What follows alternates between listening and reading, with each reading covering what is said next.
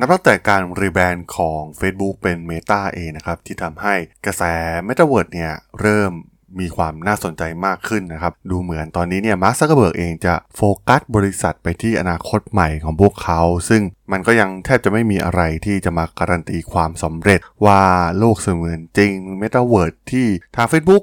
ฝันใฝ่ไว้เนี่ยมันจะประสบความสำเร็จเหมือนเครือข่ายโซเชียลมีเดียของพวกเขาหรือไม่นะครับแต่ว่าแน่นอนว่าหลากหลายอุตสาหกรรมเนี่ยก็อยากเข้าไปร่วมมีส่วนกับเทคโนโลยีใหม่นี้นะครับบางอุตสาหกรรมเนี่ยสามารถเข้าไปได้แบบทันทีเช่นอุตสาหกรรมบันเทิงหรืออุตสาหกรรมเกมแล้วอุตสาหกรรมอื่นๆล่ะครับพวกเขาเนี่ยต้องเตรียมความพร้อมอย่างไรเมื่อ Metaverse เองเนี่ยจะกลายเป็นเทรนด์ใหม่ของโลกในอนาคตเรื่องราวเรื่องนี้มีความน่าสนใจอย่างไรนะครับไปรับฟังกันได้เลยครับผม You are listening to Geek Forever Podcast. Open your world with technology. This is Geek Monday.สวั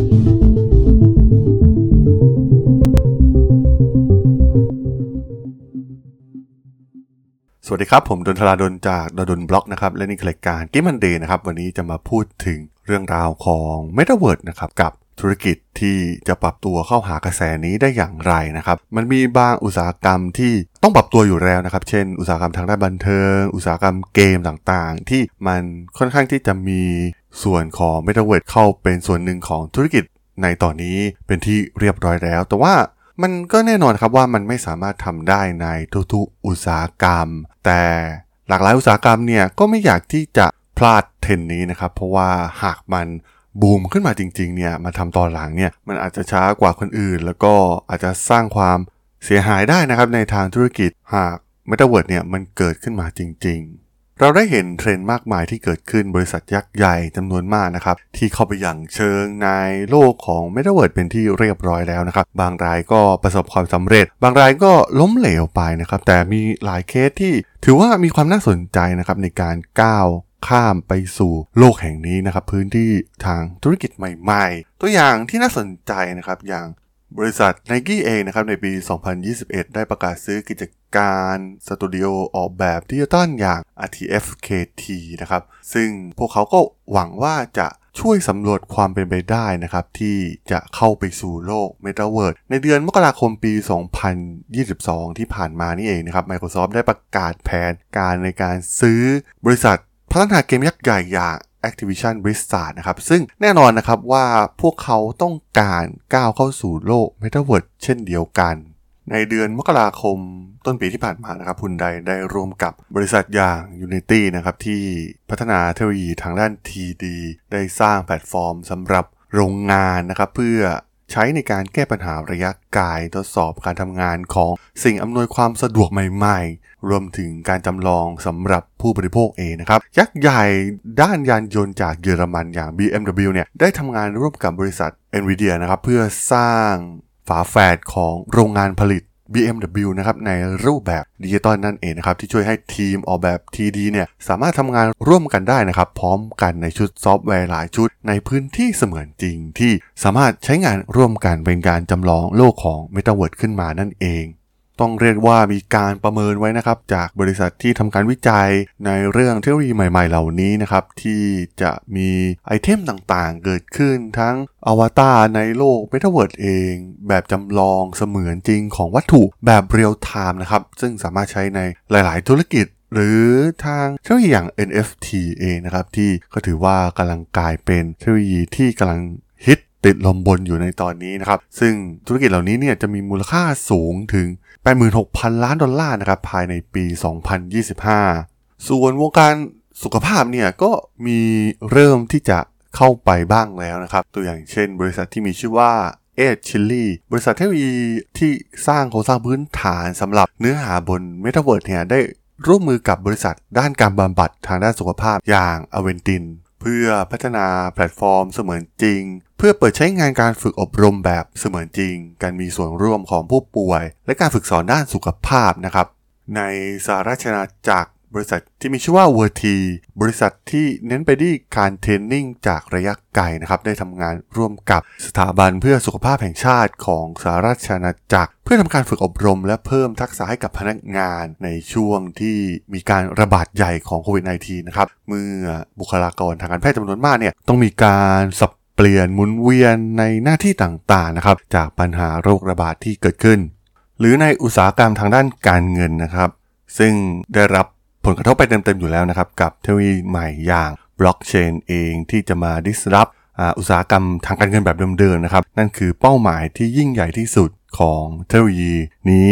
ซึ่งพวกเขาก็ไม่มีทางที่จะรีรอจนกว่าจะมาถูก disrupt ไปพวกเขาก็เริ่มเข้ามาสนใจในเทคโนโลยีเหล่านี้เช่นเดียวกันเทคโนโลยีอย่าง Metaverse เนี่ยก็เป็นหนึ่งในนั้นนะครับบริษัทอย่าง JP Morgan Chase นะครับเป็นธนาคารรายใหญ่แห่งแรกที่เข้าสู่ Metaverse นะครับพวกเขาเปิดตัวบริการเล้าในโลกเสมือนจริงบนบล็อกเชนนะครับ Wall Street เองเนี่ยก็เชื่อว่า Metaverse เนี่ยจะสามารถสร้างโอกาสมูลค่าเป็นล้านดอลลาร์ต่อปีนะครับสำหรับองค์กรในทุกภาคส่วนที่มีความเกี่ยวข้องเจมี่ ไดมอนด์นะครับ CEO ของ JP Morgan Chase เนี่ยเชื่อว่าตลาดอสังหาริมทรัพย์เสมือนจริงเนี่ยอาจเกิดขึ้นได้จากบริการต่างๆเช่นเรื่องของสินเชื่อที่อยู่อาศัยสัญญาเช่าต่างๆนะครับซึ่งมันมีโอกาสนะครับที่บริการเหล่านี้ที่มีอยู่ในโลกแห่งความเป็นจริงเนี่ยจะเข้าไปสร้างรายได้ใน Metaverse ได้เช่นเดียวกันรวมถึงอีกหลายภาคส่วนนะครับหลากหลายอุตสาหกรรมเองที่ Metaverse จะมอบโอกาสใหม่ๆให้กับบริษัทไม่ว่าจะเป็นเรื่องการจัดการประชุมการประชุมทางไกลการฝึกอบรมการพัฒนาคนนะครับซึ่งแน่นอนว่ายุคหลังโควิดเนี่ยการทำงานของมนุษย์เราเนี่ยก็มีโอกาสที่จะเปลี่ยนไปแบบไฮบริดมากยิ่งขึ้นนะครับมีการผสมผสานการทำงานที่บ้านกับที่ออฟฟิศนะครับบิล เกตส์เองนะครับที่เป็นผู้ร่วมก่อตั้ง Microsoft คาดว่าเทคโนโลยีอย่างการ Virtual Meeting เองเนี่ยจะย้ายไปอยู่ในโลก Metaverse ในอีก2หรือ3ปีข้างหน้าโดยมันจะกลายเป็นเรื่องปกตินะครับซึ่งแน่นอนว่าทาง Meta และ Microsoft เองเนี่ยก็มีบริการเหล่านี้เนี่ยเตรียมรองรับไว้เป็นที่เรียบร้อยแล้วเช่นกันซึ่งทั้งหมดทั้งมวลนะครับเราจะเห็นได้ว่ามันไม่มีอุตสาหกรรมใดนะครับที่อยากที่จะถูกทิ้งไว้เบื้องหลังนะครับหากเทคโนโลยีเหล่านี้เนี่ยมันบูมขึ้นมาจริงๆการเข้ามาทีหลังเนี่ยมันก็มีโอกาสที่ยากกว่าคนที่เข้าไปตั้งแต่แรกนะครับซึ่งมันก็ต้องมีการทดลองอะไรบางอย่างไว้บ้างนะครับในโลก Metaverse เองไม่ว่าจะเป็นกับผู้บริโภคของตัวเองนะครับหรือว่ากลุ่มพนักงานภายในองค์กรเองนะครับซึ่งเทคโนโลยี Metaverse เนี่ยมีความหลากหลายมากๆนะครับที่สามารถที่จะช่วยองค์กรต่างๆในโลกเสมือนใหม่แห่งนี้ได้ความน่าสนใจก็คือบริษัทควรเริ่มต้นอย่างไรนะครับจากบทความของ MIT Technology Review เนี่ยก็มีข้อมูลที่น่าสนใจก็คืออย่างแรกการตัดสินใจว่าจะนำแบรนด์เข้าไปใน Metaverse หรือไม่เนี่ยให้ดูผู้บริโภคกลุ่มลูกค้าต่างๆนะครับว่ากำลังใช้เทคโนโลยีเหล่านี้ในวงกว้างหรือไม่นะครับกลุ่มลูกค้าของเราเนี่ยกำลังมุ่งไปที่เทคโนโลยีใหม่ๆเหล่านี้รวมถึงการพิจารณานะครับว่ากลุ่มลูกค้ากลุ่มผู้บริโภคเนี่ยจะได้อะไรนะครับจากการมีส่วนร่วมของพวกเขาใน Metaverse ซึ่งที่ส่วนใหญ่ทำกันก็คือเป็นการ reward ให้กับผู้บริโภคนะครับในรูปแบบต่างๆที่เป็นดิจิตอลเองอย่าง NFT อย่างสกุลเงินดิจิตอลต่างๆนะครับโทเค็นต่างๆที่ออกมานะครับมันเป็น reward ให้กับกลุ่มลูกค้าได้นำไปใช้ประโยชน์ต่อได้นะครับดีกว่าทำไปแบบเสียเปล่าๆหรือเป็นไอเทมพิเศษนะครับที่มีลักษณะเฉพาะแต่ก็แน่นอนอยู่แล้วนะครับว่าตอนนี้เนี่ยบริษัทจำนวนมากนะครับยังห่างไกลมากๆจากการที่จะไปสร้าง NFT หรือว่าโทเค็นสำหรับแบรนด์ของตนเองนะครับเพราะบางครั้งเนี่ยมันดูเป็นเรื่องไกลตัวมากๆนะครับแต่ว่าในอนาคตเนี่ยมันก็ไม่มีความแน่นอนนะครับเพราะว่าหากทุกคนเนี่ยมุ่งหน้าไปสู่โลกใหม่แห่งนี้จริงๆเนี่ยแบรนด์ที่มาทีหลังเนี่ยก็อาจจะปรับตัวได้ลำบาก